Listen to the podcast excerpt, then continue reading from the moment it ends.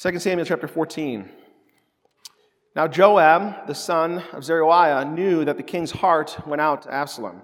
And Joab sent to Tekoa and brought, the, and brought from there a wise woman and said to her, Pretend to be a mourner and put on mourning garments. Do not anoint yourself with oil, but behave like a woman who has been mourning many days for the dead. Go to the king and speak thus to him. So Joab put the words in her mouth. When the woman of Tekoa came to the king, she fell on her face to the ground and paid homage and said, Save me, O king. Then in verse 18, and the king answered the woman, Do not hide from me anything I ask you. And the woman said, Let my lord the king speak. The king said, Is this the hand of Joab with you in all this? The woman answered and said, As surely as you live, my lord the king, one cannot turn to the right hand or to the left from anything that my lord the king has said. It was your servant Joab who commanded me. It was he who put all these words in my mouth of your servant. In order to change the course of things, your servant Joab did this. But my Lord has wisdom, like the wisdom of the angel of God, to know all things that are on the earth. Then the king said to Joab, Behold, now I grant this. Go, bring back the young woman, Absalom. This is the word of God. Good morning, Christ community. Glad to be with you again this morning. I just want to say it. I, I know I say it to you a lot. I'm going to say it again. Uh, a couple things. You'll probably hear me say this a lot, as long as you're with me. I love you guys. I'm so thankful to be up here. I'm so thankful to serve you all. I'm so thankful that the Lord has made us a faith family. And you are not loved just by me, but by the other elders we met yesterday morning. We're praying for you. We care about you. We want to see you um, be conformed to the image of Jesus, become more like Him. And we're praying and working and serving to that end. So you're loved. I want you to know that. The other thing is, God's at work. This has been quite a week of seeing God's hand of mercy, healing, tenderness, care for our people. So, without getting into details, just know He is alive and He's at work here. What a gift that is to us. So, Life of David, 2 Samuel 14 today. If you have a Bible, I would invite you to turn to it. We're going to skip around a little bit in this story. Um, but as we're turning to 2 Samuel chapter 14, let me just give you a quick recap bring us up to speed again where we are in the story. Um, very beginning, we began the life of David, began at the time of the judges. It was a time characterized largely by chaos, and kind of a key phrase from that time, from the book of Judges, was this idea that everyone did what was right in their own eyes. But God heard the prayers of his people, and specifically a woman named Hannah. She had a son named Samuel. Samuel was a prophet and God worked through him to shepherd his people. Eventually, the people, clamor for a king, and God gives them a king. They find the guy who bears all the marks of the king, the guy who looks the part. He's tall, he's strong, he's handsome. Saul is his name. And the people are thrilled. Saul starts really strong, and then he eventually rejects God. He may look the part, but it's not the outside that God is interested in, it's the heart. So God then chooses a man after his own heart, and that's David. He does not look the part, at least not at first. He's young, he's inexperienced, he's weak, he's tiny, but God, who sees all, can see that David's heart is devoted to him. God works through imperfect David to defeat enemies establish a united kingdom, and bring peace to his people. He's the anointed one. David is.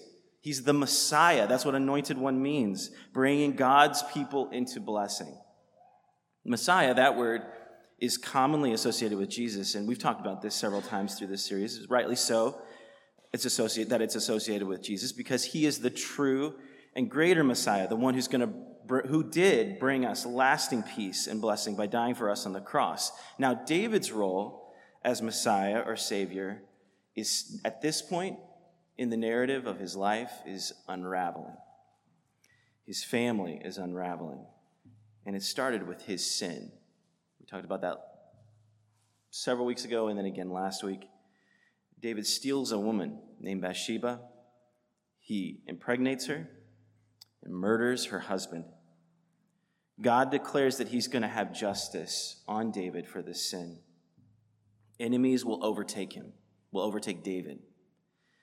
But not from the outside, not some outside force or outside nation, from the inside, inside his own house.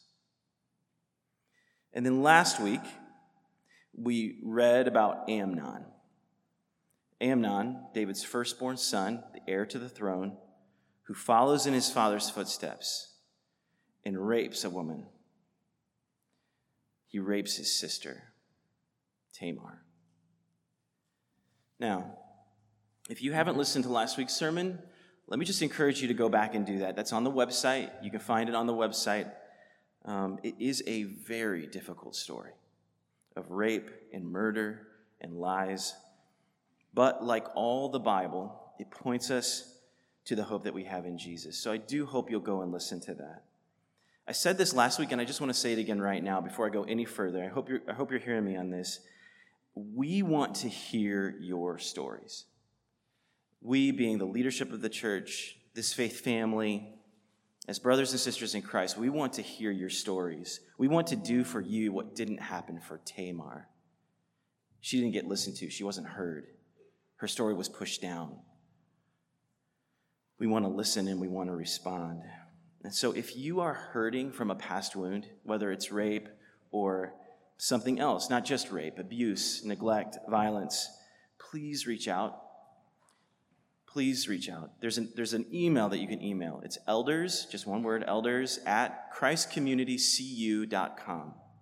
You can find somebody here today. You can come find me. But we have men and women who want to come alongside you, who want to serve you, who want to hear your story, who want to share with you the hope that Jesus brings. This week, this week, we follow David's continual, his continued spiral down and God's faithfulness to do what he says he's going to do. He told David that the judgment would come, and it is. This is what he said. I want to read it for you. It's 2 Samuel 12. God said this Thus says the Lord, Behold, I will raise up evil against you out of your own house. That's what I talked about just a second ago. It's coming out of his own home.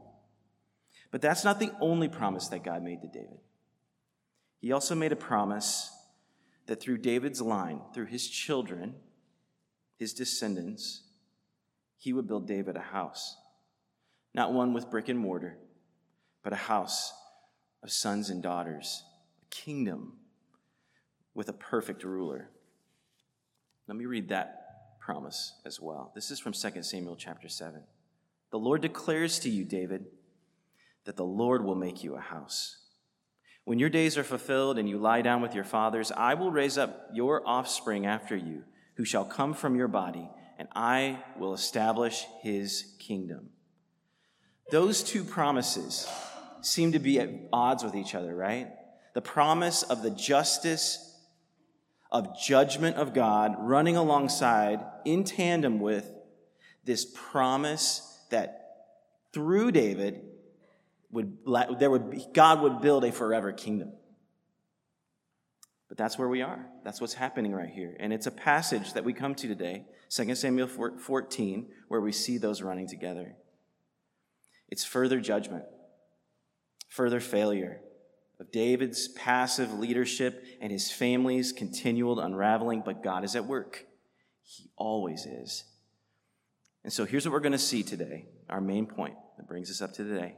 The main point, what we're going to see in 2 Samuel 14 is this Israel's leaders are fake, but God remains true. Israel's leaders are fake, but God remains true. Just pray with me one more time. Let's ask God's blessing on this time. Oh, I'm so thankful, Lord, that you're true, and we need your truth. Come and speak to us now. Come and speak by the power of your Spirit. Come and speak through the power of your word. Thank you, Jesus, that you are here. You're among us. Speak, Lord. Your servants are listening. In Jesus' name, amen.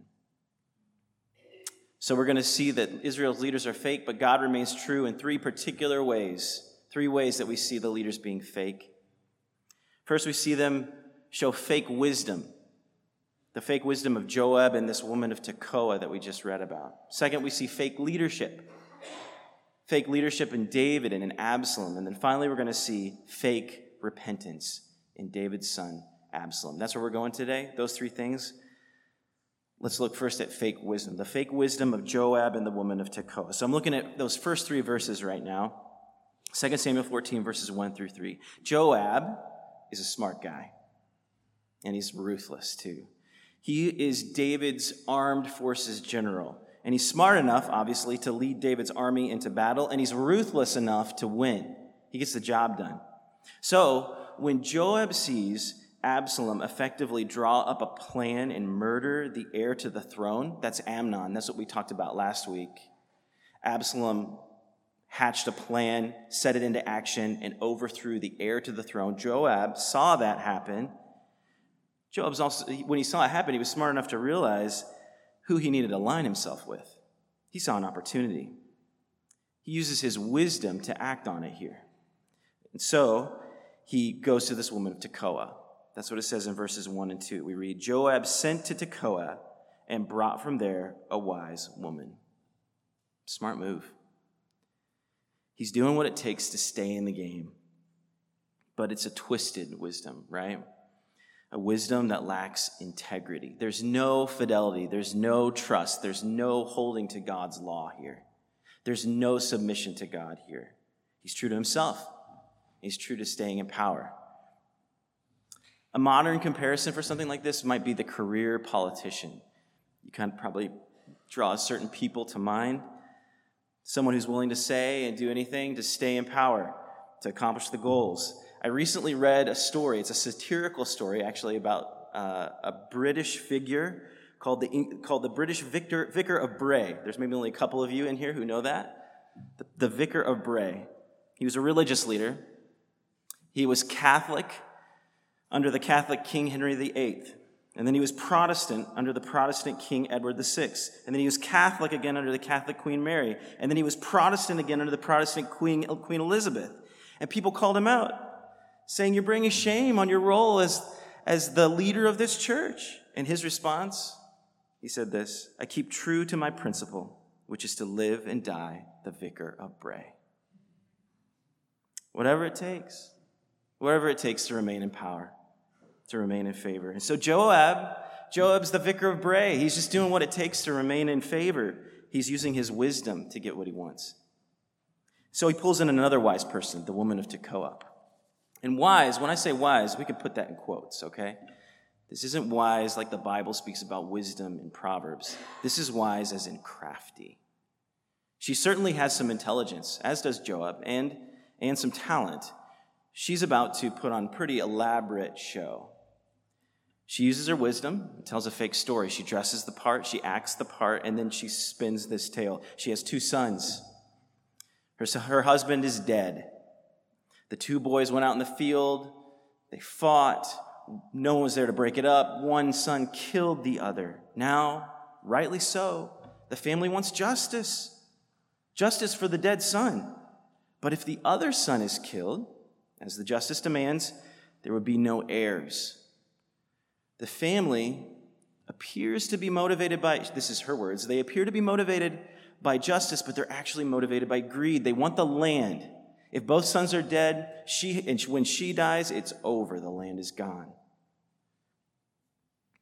David, admirably, in a moment of sensitivity and care for a needy widow, gives in to her pleas. He effectively forgives the sinful murder of the son, and instead, he offers protection. He offers restoration for her her son, and really, if you think about it, her family tree. It keeps her family established. But of course, we know it's all a trick. She's turning David's emotions against doing what's right. That's really important. Do you remember what the prophet Nathan, who was a, a, wise man in the right kind of way, what he did when it came to the issue of Bathsheba? He also told a story. Nathan was sent by God to use a story to arouse David's conscience against his feelings. David felt like he could take what he wanted to whenever he wanted to. And so he took the woman. That's what I felt like. That's what I did. But the story awoke in David his conscience. And what was his response? This is what he said I have sinned against the Lord. The conviction of sin. But what about the woman of Tekoa? This wise woman. What happened in that situation? In her situation, it was the opposite. She was sent by Joab, not God, to arouse David's feelings against his conscience. When what David should have done, if he was following his conscience in this particular circumstance, is execute judgment, bring about justice. He needed to punish Absalom. He needed to show him the consequences of his sin. That's what David's conscience should have been telling him. But instead, the woman of Tekoa shrewdly uses David's emotion to do something that he shouldn't. You see that? So slick. It's so smooth. She slides it in there, and before you know it, he's already capitulated to everything she wants him to do. Joab and the woman of Tekoa, they pool their wisdom and they get it done. They, they come away making the wrong thing look like the right thing. Friends, I'm going to say this again, and you've heard me say it before. I'm going to say it far into the future too. We must be people of the Bible. We must cling to the truth. David had wandered away from the Bible. He wandered away from the book. He was not living according to God's word. I mean, the guy helped write the book right? But he wasn't in the book. He wasn't meditating on the book. He wasn't letting the book change him. He wasn't living in accordance to God's law. So he fell prey to twisted truth. How much more, if this is David, if this is David, the man after God's own heart, how much more do we need to be in the Word of God? The world and Satan conspire to tell us all kinds of stories to make evil look like good, to make wrongs look like rights.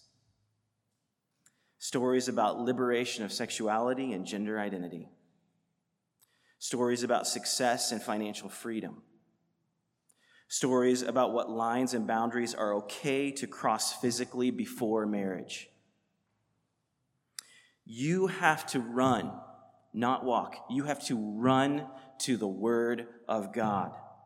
Immerse yourself there. This is true food for you. This is true drink for you. This is what your soul needs. This is wisdom and guidance. Because in here, in this book, in the book in your hands, what grace this is, here you get God. You come to the Word of God to get the God of the Word. You, by the power of God, working through His authoritative word, are brought face to face with Jesus Christ, in whom, the scriptures say, are hidden all the treasures of wisdom and knowledge. Go to the book. So that's the first one. We see fake wisdom in Israel's leaders. And next, we see fake leadership the fake leadership of David and Absalom. In some ways, just taking a step back and thinking about David as a whole, in some ways, David has been an excellent leader. We've tracked with David's life, right? And a few things have stood out to me. I'm sure some things have stood out to you about his good leadership. First of all, he has a passion for God, and he models it. He wrote Psalms like this O God, you are my God. Earnestly I seek you. And when the ark, the presence of God, came into the city, he danced with all of his might for joy because God was coming to dwell in the city with him. He loved God. He had a passion for God. For God. Second, he trusts in God. We've seen this in a variety of ways through his life. And probably the clearest example, or at least the one that my mind goes to first, is when he's running for his life and he's going from cave to cave to cave with his men. And he's running from Saul. Saul wants to murder him. And by sovereign design, Saul walks into the very cave where he and his men were hiding. What a chance. All he had to do was cut him down. He could have taken the kingdom by force, but he didn't. He held back and instead he trusted in God. And then, one more way that we see David's good leadership he's repentant. He's repentant. This is really sweet and powerful about him. There's several examples, but probably most clearly we see this in the case of Bathsheba. He says this in Psalm 51. He says, Create in me a clean heart, O God, and renew a right spirit within me. Cast me not away from your presence, and take not your Holy Spirit from me. He's repentant. This is a great leader. He's repentant. He trusts in God. He has a passion for God. That's why the Bible calls him a man after God's own heart. But sadly, when it comes to leading his own household, in many ways he failed. Last week we talked about his passive lack of action at home. He did not protect his daughter Tamar. He did not bring justice for her. He did not punish his son Amnon for the evil of his rape. He did not rebuke Absalom for his murder. He gives them what they want. He got emotional, but he did nothing. In this week, we see further evidence of his parenting failures. David relents to Joab's scheme. The boy can come home. At first glance, it can seem like David has done a wise and gracious thing. But we must see that David is continuing to disobey God. He passively does not execute justice. Think about it from this perspective, from a different perspective, not Absalom's perspective or David's, but the people of Israel, the people whom David has been entrusted with to protect and to serve and to lead. What might appear gracious is actually incredibly ungracious to them because he has just welcomed an evil man back into the courts, back into the highest levels of leadership. Earlier in 1 Samuel, before David comes in, it tells the story of a priest named Eli. Eli had two sons, and they did terrible things. They did terrible things in the places where God was worshiped. But Eli gave him a little slap on the wrist. Boys will be boys. That's what they're going to do. David's parenting fits that mold. David's sons did evil things. I don't want to have to rehash all the details of Amnon's rape for you. I don't want to have to reconsider again the lying, the scheming, the murderous plots of Amnon. We're going to see a whole lot more to come of, of Absalom, I'm sorry. We're going to see a whole lot more from him. David looks like he's being such a nice dad. Oh, shucks, guys. I, I, I know you didn't mean to. Come on back. But this is sin. No consequences for wrongdoing, and instead indulging his children's desires.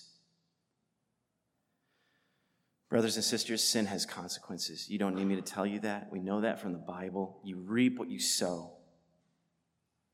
God's not only talking about farming. What you, what you sow, what you plant, what you cultivate, you will reap. We know this in many ways from life. If you do something wrong, there's going to be a price to pay. If you overindulge in something, there's going to be a price to pay. As parents and as kids, all of us, we need to respond to this. And I don't just mean biological, physical parents and kids. I definitely mean that situation too. But it applies to every person, every person who considers themselves a Christian. You have been brought into a faith family by the blood of Jesus.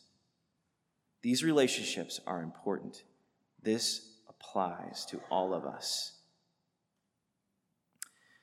So, hear the warning from this passage overindulgent, no consequences for sin parenting ruins children. Overindulgent, no consequences for sin parenting ruins children. When David parented Absalom, there were no consequences for his wrongdoing. Instead, David gave him what he wanted, just like David effectively gave Tamar to Amnon. When David didn't act in that situation, what he was saying is, You can do, you can have everything you want, even if it is my daughter. That's fake leadership. And if we don't lead those younger than us, those entrusted to our care, whether they're our biological children or they're others around us, if we don't teach those under our care and remind one another that with sin comes with consequences, that indulging in whatever you're, play, whatever you're indulging in without any inhibitions, without any limits, that with that there is a sowing, with the sowing there will be a reaping. If we do that, if we don't hold back, if we don't correct that wrong, we are cruel. Early on in my parenting, I read this little book. It's called The Duties of Parents by J.C. Ryle. You might like it, you might not. There's some pluses, some minuses. That's the way it is with every parenting book. It was really beneficial to Darcy and I. I think on this particular topic, J.C. Ryle really hits the nail on the head, specifically in the process referencing David's parenting. And this is what he said. I think this is helpful. Spoiling is a very expressive word and sadly full of meaning. The shortest way to spoil children is to let them have their own way, to allow them to do wrong and not punish them for it. Believe me, you must not do it. Whatever pain it may cost you, unless you wish to ruin your children's souls. That's quite a stiff warning. Though the immediate context of this passage is parent child relationships, this applies to our faith family relationships as well. When you become a member of a church, you're actually joining a family. So, when one of us is heading in a direction we shouldn't go, one of the cruelest things that we can do to one another is to just ignore it. Forget it. It is so much easier not to say anything. It was 8:15 on the clock this morning, friends. I was ready to come to church, and I had a 2-year-old who would not apologize to his brother. It is so much easier for me just to be like, "Oh, fine, whatever. I got to go. I got stuffs to do." But in that moment, the Lord used this word to me and said, I've got, I can't, I've, if I'm going to preach this, I've got to do this. He apologized eventually. That's not fun. That takes time. That is hard. That takes effort. That takes sacrifice. That's what God calls us to, though, as brothers and sisters, to stay with our brother and sister through the fight, to with tears and gentleness and tenderness come alongside them and point out what is wrong and help them toward what is right. Need I say at this point how important community is? Real community. Stop hiding. Stop running from the church. If you're not coming regularly, come, stop. Just repent. Come, receive the grace of being here with other brothers and sisters. You need that. I need that. We all need that. But what if you've made these mistakes? What if you're making these mistakes? What if, as a parent, you made these mistakes already, or you're making these mistakes right now, or you're making these mistakes in your relationships with other believers? Do not forget that all of us live in the shadow of the cross. We all do. Because of the cross, our parenting failures, our relationship failures have been washed away. Do not sit in the condemnation that Jesus has removed from you. By faith in him, you are forgiven. And because of the cross, because of Jesus, we have a hope that far exceeds our efforts, any effort you might give toward parenting. We have a powerful Savior sent by a Father greater than the greatest Father on the face of the planet. He, Jesus, defeated death and sin. He rose from the grave. He reaches into hearts and he brings new life. He's the one who has the power to work in our lives and in the lives of our kids and in the lives of people all around us. That brings great hope. Sadly, David isn't the only leadership, fake leadership we see here. By the end of the chapter, Absalom is back in business. This is a total comeback. David has allowed him back into Jerusalem, and now he's starting to consolidate power. And then we have these, this little interlude, these little verses, verses 25 through 27. If you have your Bible, you can, you can glance at it. It, it flows, honestly, somewhat awkwardly through the narrative. If you read the story and you skip from verse 24 to verse 28, it flows normally. But the writer put it here for a reason. So let's ask ourselves why is it there? It's what it's talking about essentially is Absalom and his good looks. This has the whispers of Saul all over it. That's why I mentioned him at the beginning. He looks the part. Absalom looks the part. Absalom has got it all. From the top of his head to the bottom of his feet, this guy looks good. I feel especially qualified to talk about this man. Some of y'all know what I'm talking about right now. When this guy got haircut, five pounds of hair per year. I'm a little jealous. Y'all can laugh. It's okay. I get it. I used to have hair, guys. I did. It was longer at the time. Okay. He's a handsome guy. He's a hairy guy in a handsome kind of way. And his family is growing. Why is this here? What is going on? Why are we directed to this? This is a textbook in fake leadership. We've seen this before. Saul looked good, but the inside was corrupt.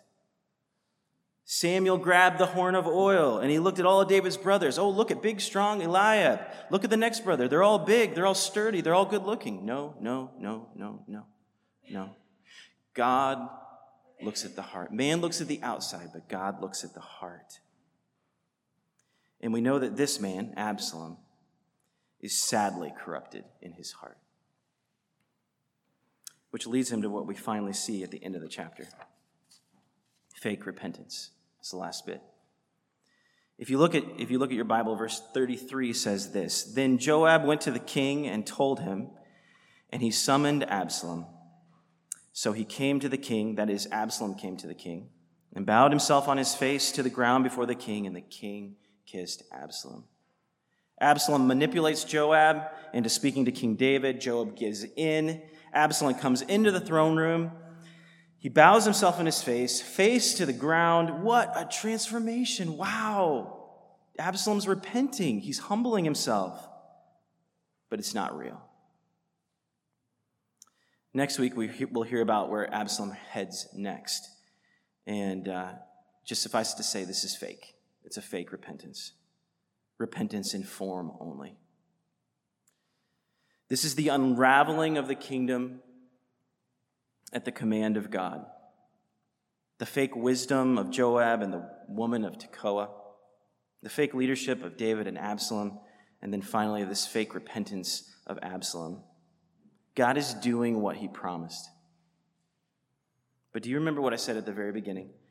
There was another promise God made to David the promise to build David a house, a kingdom through one of his children and that still holds true. And it runs like an underground river, feeding life throughout the whole story of David. Though it looks so dead at this point, there is a profound river of grace flowing here. One day, David's descendant named Jesus, the long promised son of David, came. And though David lacked wisdom, to see and say what was right, Jesus could, with perfect insight, see into the hearts of men and women. And when people heard Jesus' wisdom, they would say, No one speaks like this man. Though David lacked leadership toward his wayward son to execute justice, Jesus perfectly led, welcoming us, his wayward children, home, not by ignoring sin, but by executing justice on himself for us, taking our place on the cross.